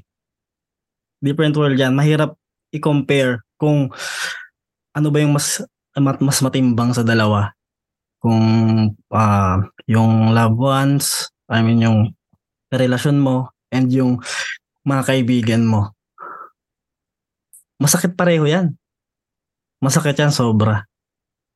Yung tipong hindi ka na mag papa actually kapag nawala nawala amin kapag nag-break up kayo ng ah karelasyon mo ang lapitan mo niyan ang lalapitan mo yung kaibigan mo pag nagkaroon ka ng ah, alitan sa friend mo, ang lalapitan mo niyan yung karelasyon mo. So, ano eh, sobrang malaking factor siya sa buhay mo. So, ang hirap. ang hirap. Sige, iyak mo lang. Iyak mo Ang lang. Para ano, Tol, tama, Oo. Tol. Hindi mo talaga siya pwedeng pag-ano yun. eh. Oo. Mahirap, lalo na kung may sarili kang pamilya. Mm. Kung mag, may break up. Hindi mo talaga siya kayang... Actually, na, nakaka-challenge yung every ano ah, topic na binibigay ni Berting. Ah. Oo. Puta, saan mo nakukuha yan? Sa chat GPT. Chat GPT. Thank you, Chat Then, GPT. ano ko na talaga to? Ano ko na talaga to? Ah, tra- topic na talaga to. Itong, ito yun. Mm. Ah, yung nabanggit ko kanina, three parts to ayan sa mga listeners natin. Ah. Three Mm. parts tong ganitong ah, topic namin. So, abangan nyo yung mga sequel nito na dalawa pa. Yan, dahil din to sa friend ni Jorben na si, sino yun, Ben? Si Noni. No, Yeah. Nilin. No, no, Noni, ayan. Villaflor. Shout out. Shout out, Manilin. Shout out, no, Nilin Villaflor. Bigay siya ng idea. So, pagbigay niya ng idea, tatlo agad yung lumabas sa akin. So, ayun. So, may tatlo tayong episode dahil sa kanya. So, yun, Sel. Continue mo, Sel. Ah, ito lang, Ah. para mas makapag-share ka. Ano Ah, lang sa'yo? Ah, ano yung mga ano? Ano yung ah, paano naging emotionally challenging sa'yo yung breakup niyo? Kasi hindi ka ano eh, hindi ka masyadong ano eh, pala imik, hindi ka Mm. masyadong pala kwento pagka may Oo. ganyan. Ayaw mo Mm. umamin kahit pinapaamin ka Oo. na. Ikaw ano? Oh, ganun talaga ako eh. Ganun ako, Bert, eh, kapag may problema ako. Hindi ako ma- kumakwento. Hindi ako masalita. Mm, Ang importante sa akin, yung may kasama ko. mm, Halim- Halimbawa, yung breakup, mm, kailang ang taon ba yan? Nasa, nag-work pa ako nandyan sa Pinas eh, yung sa Amcor. mm, Ayun. Baga, hindi ako masyado nagkikwento, pero lagi ko yung kasama. mm. Kasi mahirap mag-isa eh, kapag, ano, galing kang breakup. Oo. Ma- kumbaga parang lalo kang malulugmok. Mahirap. So, yun. Laging ang pansalo mo, kaibigan talaga. So kung ikaw, Panakit butas, no? Sabi naman yun, tol. Tinama ka. Sorry. Parang ano, parang nag, naghihinak, hinanakit si Raymond eh. Yata ito lang? May problema ka ba? Tawag nito. Hindi, sa'yo, paano naging ano? Ah, ikaw, paano yung pros and cons pagsabayin mo na dun sa ano, sa breakup? Ano yung mga Okay. pros and cons sa'yo? Sa, ayun nga, sa heartache, sa kalungkutan, sa pag-move Mm. on, sa personal growth mo, sa sa newfound independence mo, ganyan. Ah. actually, pag ah, sa experience ko, Hmm. medyo marami-rami na rin akong breakup eh. Mm. Pero, sa mga breakups na yon may makukuha kang learnings dyan. Mm. Mas mag-grow ka. Mm. Mas matututo ka pagdating sa pag- pakikipagrelasyon. And, oo, masakit talaga. Pero, ang pipiliin mo na lang yung learnings eh. Hindi ano, tawag nito, hindi hindi mo ba tinatry na ilaban? Halimbawa, nagka-problema na kayo, tapos ayan na, napag-uusapan nyo na yung ano, maghiwalay na lang tayo, ganyan. O ikaw ang nakikipaghiwalay. Actually, m- most of my ano breakups, ako yung iniiwan eh. Mm. Tapos Ah, hindi ka na yun. umaano na, di hiwalay kung hiwalay. Ganon, ganon ka. Oo, ganun ako. Ganun ako dati. Dati. Mm. Kasi bal- valid naman, for me, valid naman yung reason ng mga breakups ko na hindi na dapat ilaban. Kasi mabigat eh. Ma- Mabibigat eh. Mabibigat yung mga dahilan eh. Sige nga, magbigay ka nga ng reason. Huwag mo pangalanan, reason lang. Third, third party. Third party. Yan. ang may third party? Si ano. Yeah. Jorbe. Eh, ano to, tell all interview to ah. Sino Jorbe. ang nagka-third party? Ikaw o siya? Ah, siya syempre. Siya, siya. Sino siya? Charot. Mahirap eh. Mahirap na nga ano, sabihin Kaya yun. yun nga, huwag ka na nga mag-name Ah. drop. Kaya nga reason lang eh. Usually, Mm. third party. Uh, yeah, third party and miscommunication. Oo, kasi miscommunication kasi Koreana siya. Yung, Hindi, wala. Wala lang yun. Wala, lang yun. Friendship lang yun. yun. Ano? Puppy love lang. Oo. Friendship lang yung Korean. Mm. So, yun. Ito na lang. Dahil, dito, dahil wala ka Ang hirap, ang hirap magsalita pag ganito, Bert. Hindi, hindi ka mahihirapan guys, hanggat wala kang sinasabing pangalan. Ayun. Alam yun, tol. Oo. Wala sinasabing pangalan. Kung mapakinggan man nila, Ay, eh, conscious na conscious ako eh. tawag ito, kung mapakinggan man nila, eh, ano, eh, tapos na. Oh, di ba, podcast No. din sila. Gumawa sila ng ano, gantong topic din. Hmm. Hmm. Yun nga rin yung Ganun lang yun, tol. It kan- Ano Mm. lang to naman, sharing lang, eh, malay mo. Doon sa nangyari, may matutunan naman yung mga nakikinig. na, Ay, ganito pala. Dapat ganito yung gagawin ko. Di ba? Yung mga ganun. So ito, dahil ah, ayaw mo mag-share at wala kaming magagawa, ah, ayaw mong i-share yung mga ganyan mo sa buhay. Ikaw, ah paano, ah ganun din, po- possible ba na i-compare ang pain ng dalawa na pagkumparahin? Yung pain ng friendship at ah ano, heartbreak, breakup. Yan. Ay, hindi ko masagot, Bert, talaga mahirap. Mahirap halimbawa, tayo, Hmm. magkaroon tayo ng problema, magkaroon ng friendship over. Sobrang hirap makapag-move on dyan. Lalo kapag, kasi parang magkarelasyon na rin talaga tayo eh. Magkakapatid na tayo eh. Para kang nawalan ng kapatid. Yun ang pinaka magandang term doon. So, we're family. ah, family na tayo. So, yun, no? Dahil dyan, thank you so much, Russell. So, it's my turn na ulit. Anything? Baka may gusto kayo itanong para masimulan ko. Ako, ako, ako, ako, ako. Sige, Sam, go ahead. About, about kay Russell kasi um, yung mga nauna, no, nag, nag-share tayo nung, ano, nung um, Breakups. yung naranas yung naranasan natin. Mhm. I mean, hindi naman kumbaga kung paano ano ba nangyari ng breakups? Ano ba yung mga naramdaman natin, mga challenges? Okay. Gusto ko lang din malaman from Russell yon yung anong ano ba yon yung tulad ng sabi namin ni kumparing Raymark, no? Manto kami sa level 1 ng buhay eh. Yung, yung ganun lang ba? Gusto ko, Lowest. Oh. para rin Mm. yung mga listeners and viewers natin, no?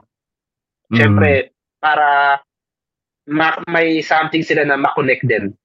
No? Na-connect with us. So, ang ibig sabihin doon ni Jessem, para may mahita naman kami sa'yo. Ganon. hindi, hindi, naman, hindi naman, hindi. Hindi ganon, hindi ganon. Ah, di ba? Ay, hirap na hirap magsalita. no? Hindi ganon, hindi ganon. Dumating din ako sa Parang may ganung ano. makonect. Ah, Mm, okay. dumating din ako sa Oo. mga ganong sitwasyon. Yung kumbaga, una, hirap kumain, hirap kumain, hirap ah, ayaw maglalabas ng bahay, naditi-focus ka sa trabaho mo, minsan sa family mo, hindi mo na rin sila masyadong nakakaband.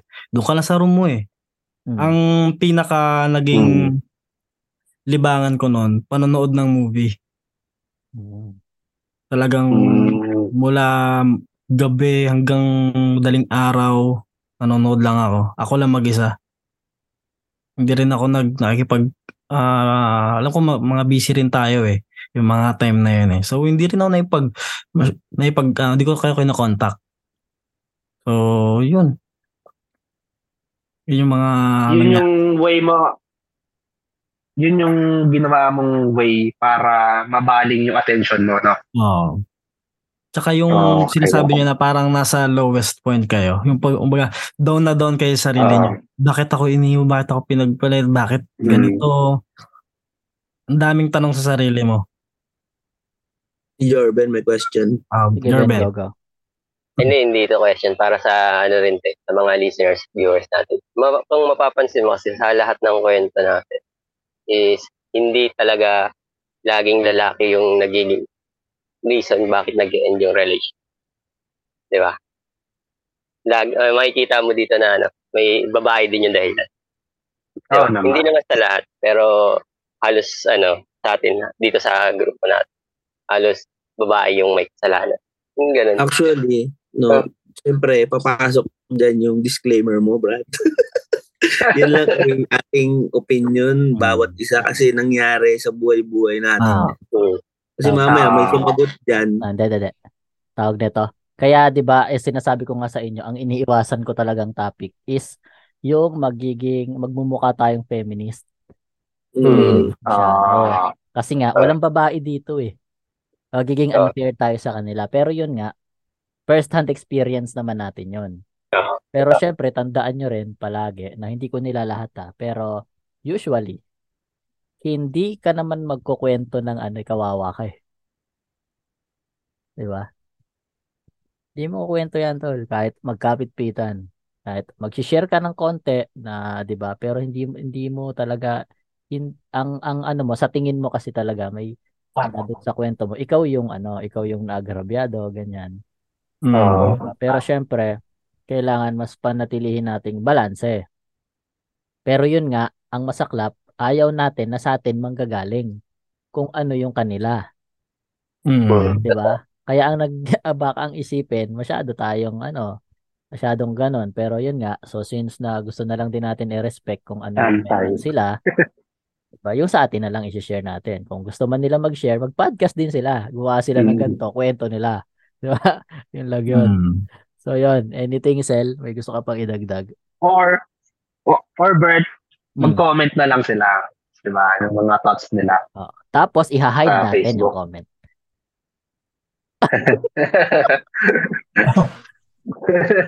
Delikado yan tol. Away amang gusto mong mangyari yan. Huwag ka ganyan. hindi naman, hindi naman. Gusto mo mag-flood, ha? Ilulugar natin yan. Ah, Baka mag-trending kasi, di ba? Joke. sige, yun na nga. Sel, anything, wala ka nang gusto idagdag. Ah, gusto ko lang i-add sa mga ganyang sitwasyon ng mga breakup, mga friendship over. Syempre, ah know your know your worth din na hindi porke ah may may breakup, ikaw na yung kulang. Mm. Hin- Hindi porke nag-break up ah oh, kumbaga it's t- it take it takes two to tango eh. Mm. So, ah gawin na lang natin yung mga bagay na makakapag-improve pa sa sarili natin. And Yun. Anong tuwa?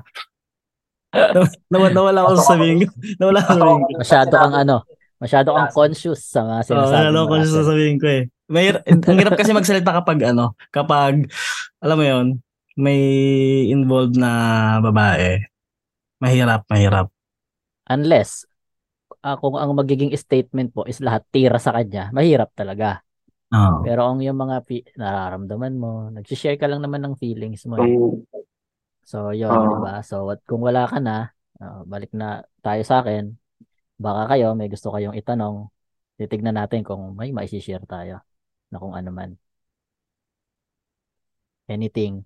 Gusto kayo tanong or what? Ma- magkwento ka Oh, muna, sige, Bert. Bert. Sige, May tanong ako. Bert. Go, go, Ano go. yung pinaka ah painful Na na heartbreak? heartbreak mo? Anong taon na lang? 2015. Para malaman namin kung sino. 2015. 2015. Yun Ah. yung pinakamasakit. Siyempre, di ba? Hala. Oo. Lingid naman sa kaalaman ng karamihan. Di ba? Na, yun nga. ah, yung, ano, Ano? Ah. Hindi niya. Siyempre, di ba? Kahit naman kayo siguro lumagar sa kalagayan ko, yun yung pinaka, ano eh. Oo, sobra. yung pinaka painful talaga. Siyempre, di ba? Kahit papano, talaga masakit yun.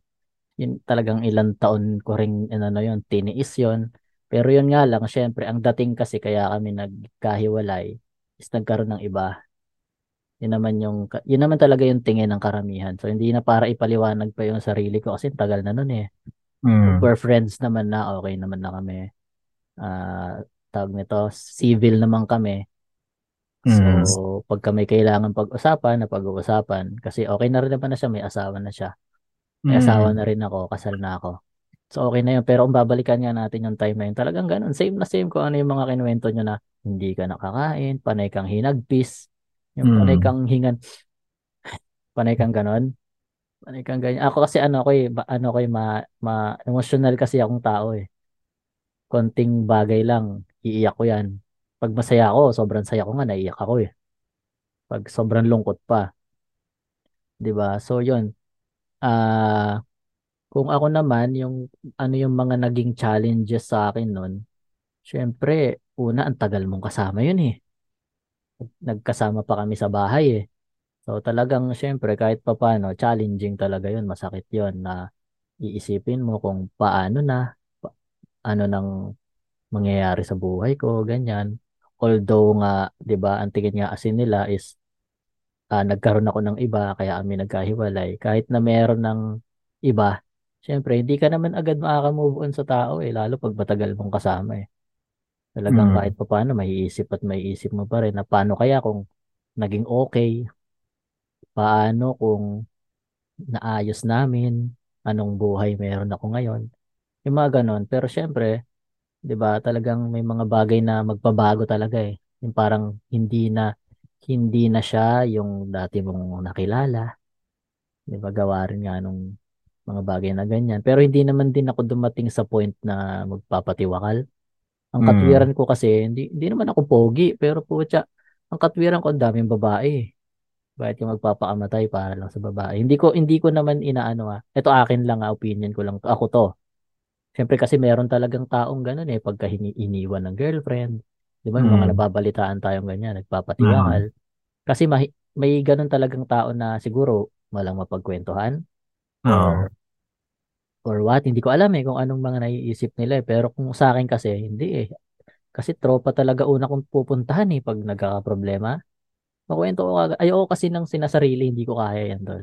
Mm. Kasi narili ko yan. I- i- ilalabas at ilalabas ko yan. Hindi kasi ako, ano eh, mapapalagay. Pagka ganun. Darating ka sa time na pareho na hindi ka nakakatulog sa gabi. Papasok ka kinabukasan. Paggising mo pa lang, hinagpis ka agad ang unang lalabas sa bibig mo. Mm. Ganyan. Tapos lagi ka nang tulala. Ganun. Kaya mahirap, pero syempre, kailangan mong, ano, ako, ako kasi pagka ganyan, may problema, hin, hin, hanggat may ginagawa akong ibang bagay, hindi ko masyadong, ano yan eh, mapagtutuunan ng pansin unless oras na ng pagtulog. Kaya yun ang pinakamahirap eh. Yung kapag Mm. mag-isa ka na. Kaya ayoko nang mag-isa to. Takot ako mag-isa. Baka hindi ko talaga kayanin na kung may pagdaanan man akong ganyan. Sige, Sem, may tatanong ka yata. Mm. Naging puntaan mo rin ba ang social media, Bert, kapag may problema kayo ng karelasyon mo?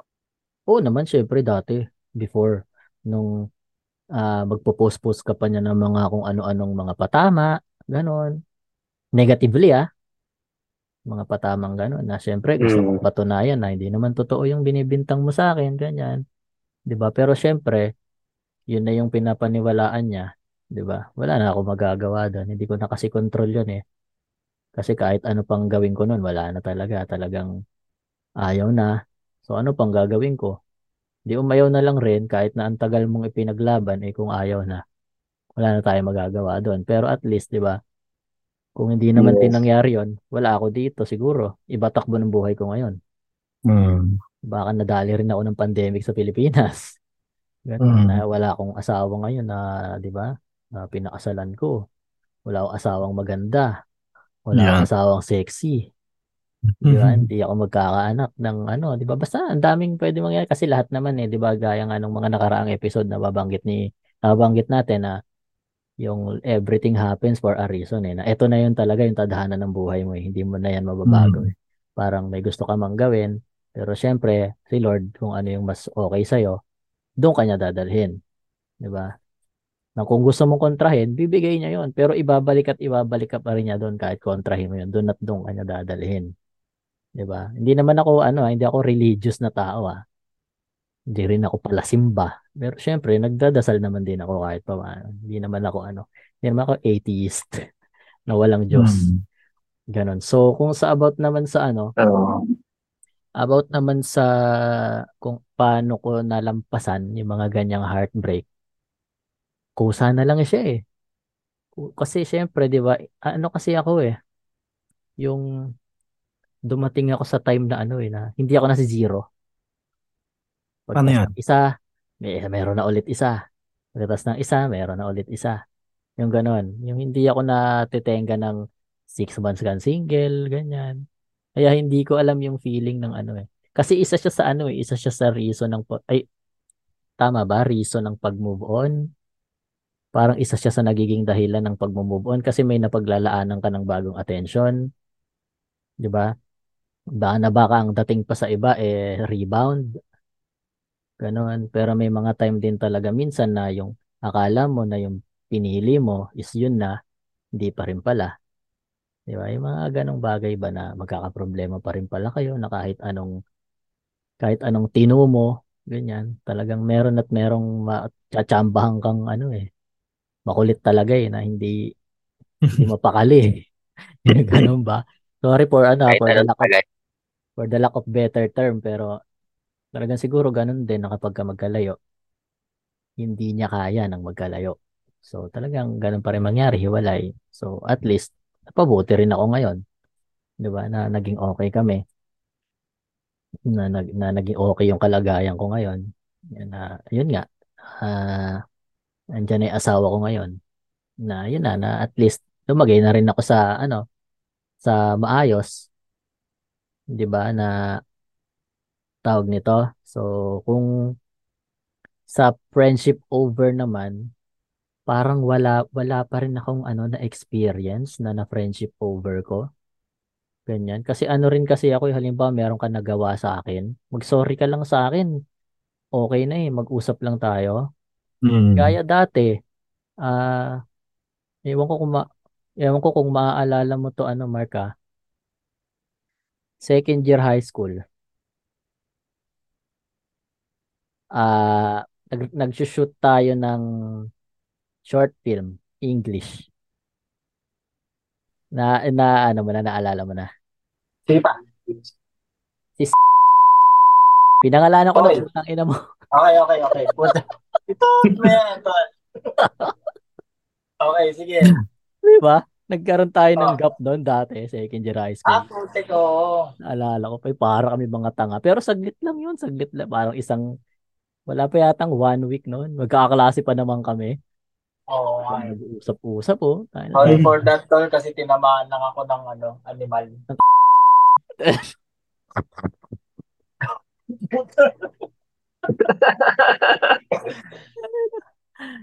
Di ko alam tol yung mga nangyari doon kasi walang ilaw yung ano, yung Sa second, natin. sa second floor. Pero yun, wala, wala nga eh. Parang, di ba, after no, nag-usap-usap lang ulit tayong tatlo nila Russell nun. Yan Okay. nga yung sinasabi ko Ah. na kahit anong gawin ng isang lalaki, pero kapag dun sa girlfriend mo nangyari yun, talagang girl, girlfriend over talaga. Hmm. Pero pag iba Oh, kasi diba? pag kaibigan mo eh. Kaibigan mo, iba pa rin Iba talaga ang kasi, o iba pa rin. Hindi, iba lang kasi tayo mag-value ng friendship talaga eh. Kaya siguro, Ah. hindi rin tayo tatagal ng ganito kung wala lang, di ba? Hmm. Dami, dami na rin time na yan. Mga pinagsamahan namin nila Remark, Russell. Ah, lastig Mm. magkakaklase kami nan. Lahat ng klase ng katarantaduhan. Ah, hindi rin dahil kay Remark, di ako mabe-virginan eh. February 19, 2007. Hindi ko makakalimutan yung araw na yun, Mark. February 19, 2007. Yan. So, alam nyo na yon kung ano yon na Sana, natin sana maging topic natin yung ano, no, yung pinaka kaibigan, pagkakaibigan, no. Huwag na natin. Tignan natin sa mga susunod na panahon. So, yon kung about din naman sa friendship, ah wala. Pero kung ako tatanungin, mas masakit yung ano, mas masakit sa akin yung ah mag-friendship over kaysa sa breakup. Kasi ang breakup, para sa akin, sa akin lang to ah. Bahala na kung paano magre-react yung mga nakikinig at mga nanonood na ito. Pag ako kasi parang, di ba yun nga sabi ko kanina, marami kasing babae tol eh. Di ako pogi, pero putya. Kaya, di ba, kung mag-heartbreak ka, di, di ba, ang daling, madaling magkaroon ng panibago. Pero yung kaibigan kasi ito lang hirap palitan ng kaibigan. Mm. Ano yan eh, ah tawag nito. Sabi nga nung napakinggan kong podcast, sabi nga ni, sino ba to? Si Kara, si Gandang Kara. Ah, parang ano siya, eh, sa, sinabi din ni Hart Evangelista na ano, na yung kaibigan mo kasi daw is ah diary mo yan eh. Lahat ng klase ng katarantaduhan mo, lahat ng kung anong meron ka, kaibigan mo nakakaalam yan eh. Kaya, 'di ba, lahat sasabihin mo sa kanya. So paano kung yung kaibigan mo mawala? Para kang ninakawan ng diary na lahat ng 'di ba kasi 'di ba nakapag-diary ba kayo dati? Lahat ng 'di ba lahat Oo. susulat mo sa diary, secrets or what? Lahat kinuwento mo sa kaibigan mo 'yan eh. So parang anong nangyari ganun? Parang ninakawan ka ng diary na lahat alam niya. Eh kung ikwento niya sa iba, 'di ba wala ka ng ano? 'Di ba parang Dalawa na diary mo, Bert. Ha? Dalawa na diary mo nun. Oo, dalawa ng diary mo nun. Yung isa, ano, yung isa may dagdag na. Ganun lang yun eh. Yun kaya, kaya mahirap pagka nawalan ka ng kaibigan. Kasi talagang, di ba sabi nyo nga kanina na iba, iba tayo sa harap ng kaibigan natin, sa harap ng kapamilya natin, Mm. sa harap ng karelasyon natin. Di ba nga sabi nga nila, ano, tell me who your friends and I'll tell you who Tell you you are. who you are. Ah, di ba? Kasi nga, ayun yun. Na kung sino yung mga kaibigan mo, Mm. yan yung mas nakakakilala sa'yo. Kaya, di ba, sa ating may mga anak na, ang kilalanin natin, yung kaibigan ng anak natin. Kasi sila yung mas nakakakilala sa anak natin. Ganun. Kasi takot din yan sila mag, ano, eh, mag, ah, pakatotoo sa harap natin kasi baka kung anong isipin natin, ganun. Di ba? Pero hanggat maaari, syempre, lalo pag baby pa, yan sa'yo, Mark, sanayin mo na, ano, sanayin mo na mas nagkukwento siya sa'yo kaysa magkukwento siya sa iba. Na mas may tiwala siya sa'yo. Ganon. Lalo at bata pa, maaano mo pa yung isip niyan, mahuhubog mo pa. Kumbaga, kumbaga sa ibang term, mabibrainwash mo pa siya. Ganon. Na dapat sa akin ka lang mas honest, sa akin ka lang magkukwento, kasi walang ibang makakatulong sa'yo kung hindi ako lang. Kasi lahat ng pagdadaanan mo, pagdaanan ko na yan. Ganon. Mm. So yun for me, possible din talaga na i-compare yung ano, na i-compare yung pain ng friendship sa breakup. Kasi talagang magkaiba eh, magkaiba yung bigat nila eh. Kaya maikukumpara mo talaga kung paano yung sakit pag nawalan ka ng kaibigan, yung sakit na mawalan ka ng girlfriend. Yung sakit ng mawalan ka ng girlfriend, lilipas yan eh. Diba? Sumama ka lang lagi sa mga kaibigan mo, wala na yan eh. Eh pag nawalan ka naman ng kaibigan, oh, 'di ba? Kahit isa lang sa mga kaibigan mo, kahit anda, kahit anong dami ng kaibigan mo, doon sa circle, lalo kung sa circle mo pa, yung mga malalapit sa'yo. 'Di ba, yung mga closest friends. Yun talaga yung pinakamahirap. Kasi ayoko, ako ayoko na ng ano, eh, ayoko na ng bagong kaibigan eh. Mm. Hindi na ako nagpapapasok ng tao sa buhay ko, tol. Okay na ako dito sa kung sino-sino lang tayo. Yan na lang. Ayoko na Habang ng... tumatanda, Bert. Ba? Oo, Sure. ganun yata talaga, tol, no? Oo, ganun talaga. Tumatanda ka, pipiliin mo na lang yung kaibigan mo. Mm. na mag... Meron, acquaintances habang na. buhay na, no? O, di ba? Acquaintances na lang yung mga yan. Kung may bagong Mm. darating, kakilala na lang yan. Pero yung kaibigan. Kaya, di ko alam, may, may pagkasuplado na rin kasi ako ngayon talaga na parang hindi na ako masyado mahilig magsasama. Yung Mm. ganon, hindi na ako mahilig makipag-usap. Hindi na nga, di ko na nga alam tol kung paano tumanggap ng compliment eh. Hindi ko na alam kung paano magre-respond sa compliment. Yung ba, siguro nung nasanay din kasi ako mag, mag-isa eh. Kaya siguro naging ganon. Hindi na rin, napapansin ko rin na ano, na may time na hindi ko na kaya ng ano, tumagal sa conversation. Mm.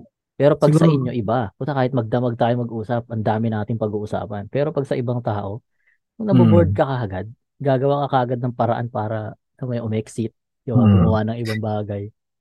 Kumbaga kasi Bert, yung personality kasi natin eh. Kumbaga yung in, mga interest natin, nag-jive. Oh, yun yun nga. Unlike sa iba, syempre, ta, ano, kung kakapain mo pa yan eh. Hmm. Kailangan Kaya- talaga natin ng ano yun, ng ano. certain na na relationship. 'Di ba? Para masabi mo yung ano na, ah, ito kaibigan ko to. Kasi pwede mong sabihin na ito kaibigan ko siya, pero hindi hindi ganoon kalalim yung ano, yung connection nyo. Mm. Para sa akin acquaintance lang yung ganoon eh. 'Di ba? Hmm. Kaya ayun, ako ayoko na ng bagong kaibigan. Unless, 'di ba? Hindi ko rin masabi na malay mo may dumating na magiging ka-jibe mo. Hindi pa kilala mo Mm. sa set of friends mo, 'di ba? Hindi sumama siya Ah. doon sa circle mo. Pero hangga't maaari talaga, ayoko na magpapasok ng ano ng ibang tao sa buhay ko. Okay na ako nito, tayo-tayo na lang, mamatay. Feeling ko nga to, 20 years na lang ako sa mundo eh. Ganun yata talaga tol no pag tumatanda. Gago. Sinabi ko kay Kelly yun tol, sabi ko, feeling ko 20 years na lang ako sa mundo, sabi ko. Kaya pi- nabibilisan na ako sa panahon na to, ako. Parang feeling ko ang Bilis, no? dito sa Totoo. lang naisip ko yun. Kaya ready na ako eh. Ready na ako anytime. Na pag lumampas ako ng 50 years old, edi masaya. Pero ang Mm. ano ko 50 lang talaga. Parang ganun lang tingin ko sa buhay ko. Kaya bit, sabi nga ni Ryan Rems tol, bitin ng isang buhay, eh. napakaiksi ng isang buhay tol. Mm. Kaya yung mga batang nakikinig, kung meron man batang makikinig nito, wag niyo madaliin yung buhay niyo, guys. Enjoyin niyo. Sulitin niyo lahat. Wag lang kayo susobra. Pero Cherish, sulitin. cherish nyo. Napakabilis ng Oo. isang buhay. Pwede lang mag-extend pa eh. Same Correct. tayo dyan, Bert. Same tayo dyan sa, ano na yan. Ako hindi ko na iniisip yung ano, magsi-60 ka pa. Di ba? Ganun yata pag tumatanda ka na, no? Kasi magte-30 na ako eh. Hindi, kasi iba na rin yung panahon, Bert. Iba na yung panahon na natin ngayon. Mas marami ng batang nawawala kaysa sa mga matatanda. Lalo nung nagka-pandemic, tol. Doon ko na-realize, ang bilis ng buhay. Mm. Napakabilis ng buhay. Saglit na lang. Kaya, Mm. sulitin ko na lang yung 20 years na natitira siguro sa buhay ko. Pag lumampas ako, swerte. Pagka hindi, tanggap ko na. Tama yan, Bert. Di ba? At least, mayaman naman yung Ah. anak ko pag namatay ako, tol eh. Tama naman. Oh, insured naman ako, kaya mayaman sila. Mm. Wala akong po problema. Dami insurance. So, yon anything, meron kayong gustong idagdag, guys? Any parting Ako, words? ako, Bert. Ako, Bert. Go, go, go. Ano, ah, kung mapapansin ng mga listeners natin, no, Hmm. na umiikot talaga yung pinaka-topic natin dun sa mga, dalawa lang naman yan eh. Friendship and relationship na ano natin, sa girlfriend or ex. Natin. Umiikot talaga yung mga bagay na kung paano natin pinahalagahan yung isang relasyon natin dun sa girlfriend natin and dun sa tropa natin. Dito kasi natin maano eh, may papa eh, masasabi kung ano nga ba yung masakit. Kung sino ba yung pinakamatigba. Kung possible ba na may may tulad mo rin ba yung yung sakit na nararamdaman mo din sa pagkawala ng girlfriend mo, dun sa, sa friendship uh, over mo, dun sa tropa mo. Yun. yun lang, yun lang naman yung naano ko sa atin na mas talaga umikot tayo dun sa kung paano natin pinalagan yung isang relasyon para masabi natin kung sino ba talaga ang mas matindi. Yun. So yun, anything guys? Wala na kayong gustong idagdag bago tayo matapos, bago ko tapusin. Kung wala na, so tapusin na natin dito. So yun, di ba? So kung susumahin natin yung episode natin ngayon, sana na-achieve natin yung gusto nating iparating, no? Yung gusto nating ah ah, maging ano ba, message sa mga makikinig or manonood nito, yung ah, kahalagahan ng dalawa, ng friendship, ng relationship, na base sa mga kwento nyo na siguro kung nakarelate man sila na napagdadaanan nila o pinagdaanan na nila dati, isa matuto rin sana sila sa kung ano yung mga napagdaanan natin or kung meron man kaming nabanggit na ah, hindi kayo sang-ayon, wala kaming magagawa. Kasi ito yun, ito yung opinion namin, ayun yung nararamdaman namin. So, 'di ba? So, kung to summarize everything, 'di ba, na even though na ah yung friendship at saka yung ah ah tawag na to, ah relationship is ah, parehong intense emotions yan ng ah, na nag-involve ng intense emotions, 'di ba? Ah, yung deep ah tawag nito, yung breakup at saka yung loss ng friends is ah, may ano yan, ah, may different ah, dynamics at saka roots na pinanggalingan yung dalawang yan. So going through a breakup, ah pwedeng ano yan, ah magdulot ng positive at saka ng downsides sa buhay natin. 'Di ba? Sa at saka sa plus side, ah siguro kung sa heartbreak magkakaroon niya ng ano, pwede tayong magkaroon ng room for new connections, ng personal growth, 'di ba? Na mas magiging mapabuti pa tayo, 'di ba? Sa positive side kung magkaroon ka ng heartbreak. So, kung naman sakali magkaroon naman ng friendship over, ma-experience mo 'yan. Yan ang traumatic talaga, tol. 'Di ba? Kasi gaya nga ng sinabi natin na iba yung bigat kapag kaibigan mo yung nawala compare sa karelasyon mo. 'Di ba? On the plus side naman nun, nang mawalan ka ng kaibigan, 'di ba? Ah, lagi mong maiisip yung mga masasaya niyong pinagsamahan, yung paborito mong memories niyong dalawa. Lagi at lagi mong ma-experience pag na, dumaan siya sa usapan niyo, nabanggit. ba? Meron kang isang particular na bagay na naaalala mo vividly.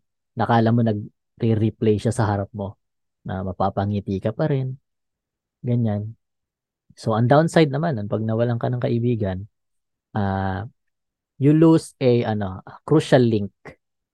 Ganyan. Di ba? Parang yung isang part ng buhay mo, isang parte ng pagkatao mo nawala kapag mawalan ka ng kaibigan. Kasi nga gaya nga ng sinabi ko na yung kaibigan, isa, o sinabi ni Heart Evangelista na yung kaibigan ay parang diary na naniniwala ako doon. Kasi nga lahat, lahat, ako, lahat ng halos nangyayari sa akin, sinasabi ko sa inyo eh. Alam Mm. niyo yan eh. Diba, kabisado niyo ako eh. Ah, tsaka, eto last, ah, yung dalawang pangyayari na yan talagang masakit.